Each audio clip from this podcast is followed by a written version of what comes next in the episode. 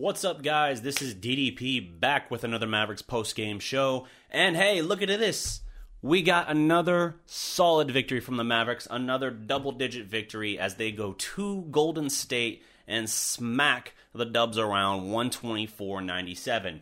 Now, we still haven't gotten KP's return. He is dealing with a little bit of an illness, but it sounds like there's a chance he could actually come back tonight against Sacramento that is something this team really needs because their interior defense and rim protection has been, let's say, a little suspect lately.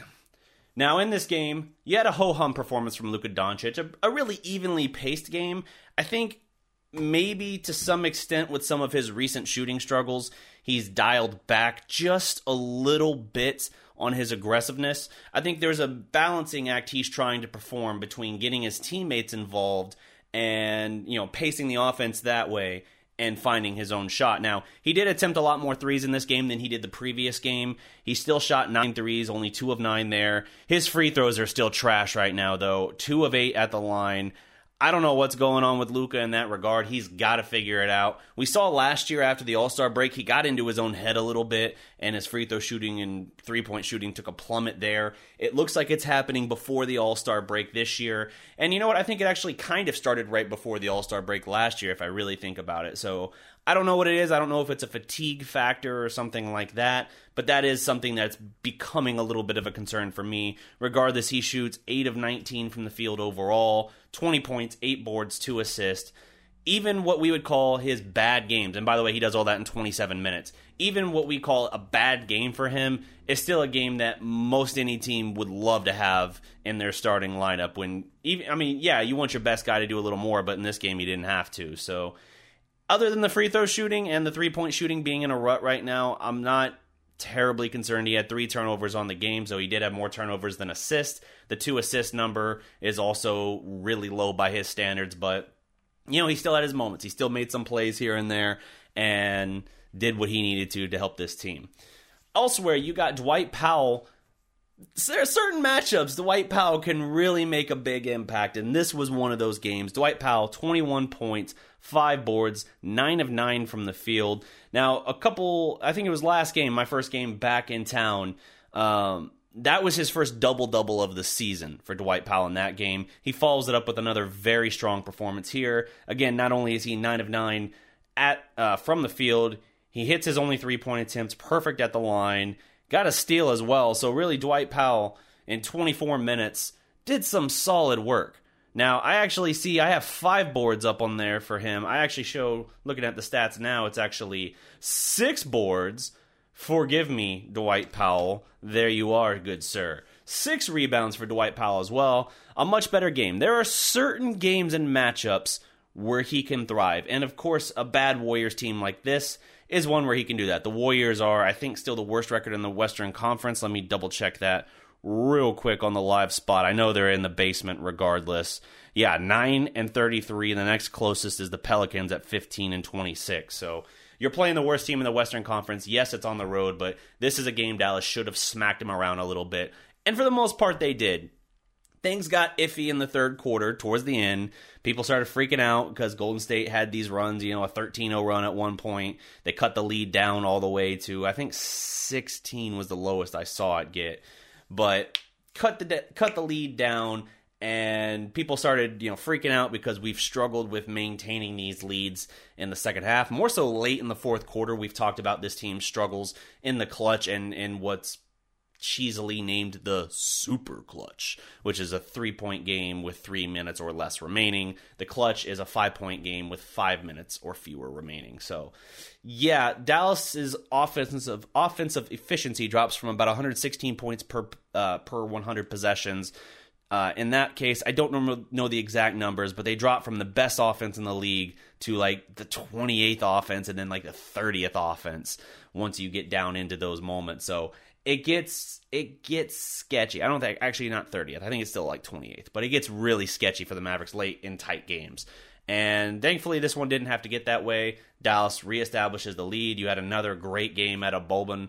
Uh, that is my biggest mistake last game is I haven't mentioned lately that Boban has been giving the Mavericks a lot. Marjanovic has been providing a lot to Dallas in the past couple games. He has another solid outing here. 20 minutes out of the big man. That is by far his biggest uh, serving size. Not not of the season, but compared to the usual, much much better. 13 points, 11 rebounds. He got up 14 shots, 6 of 14 from the field, uh, 1 of 2 at the line as well. When you got a guy that big who is just that much of a space eater and that hard to contain around the boards, and doesn't even have to jump for it, it's a force of nature that's tough to deal with. And Boban definitely has made an improvement on this team lately as as they've been I think they should have been going to him more frankly with KP out. KP's missed, I think, seven games now, might be returning tonight potentially, but it depends. He's been dealing with an illness and some body aches and stuff like that. It's not the knee at this point, it's just some kind of virus. I obviously just had a virus right before my trip, so I can I can relate to that. But yeah, Dallas is Dallas did what it needed to do.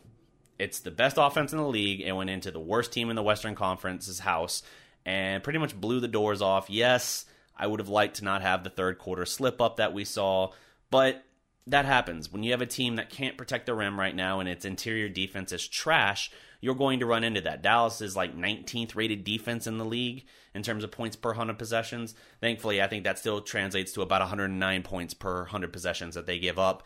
And offensively, obviously, when you're scoring 116, you give yourself some wiggle room. So, yeah, even though you don't have a big game out of Luka in this case, you still get enough down the board. Luka was your highest minutes played person tonight. Uh, player next to Dorian Finney Smith, both of them playing 27 minutes. You also got 24 minutes out of Maxi Kleber. 11.7 boards, hit a couple threes. In fact, he hit three threes and three of four shooting from the three point line from Maxi. Quality production there from Maxi Kleber. Shout out to him as he's inserted into the starting lineup. Uh, Dwight Powell, again, 24 minutes as well, gave you 21 and 6, perfect shooting from the field. Hardaway Jr. gave you about what I think Hardaway Jr. is going to give you, uh, only 2 of 8 from 3. But you know what? He still gave you 12 points, 3 boards, 4 assists. That's pretty on par with his uh, standard production for Dallas.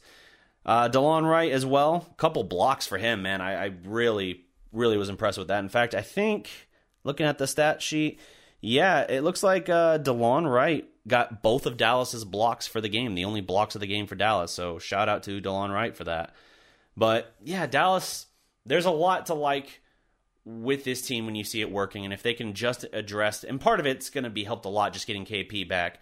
Uh, the rebounding issue will be taken care of there. In this case, Dallas didn't need it because Dallas nearly out rebounded the Warriors by 20. They out rebounded them by 17, 53 to 36, including 15 offensive boards compared to seven.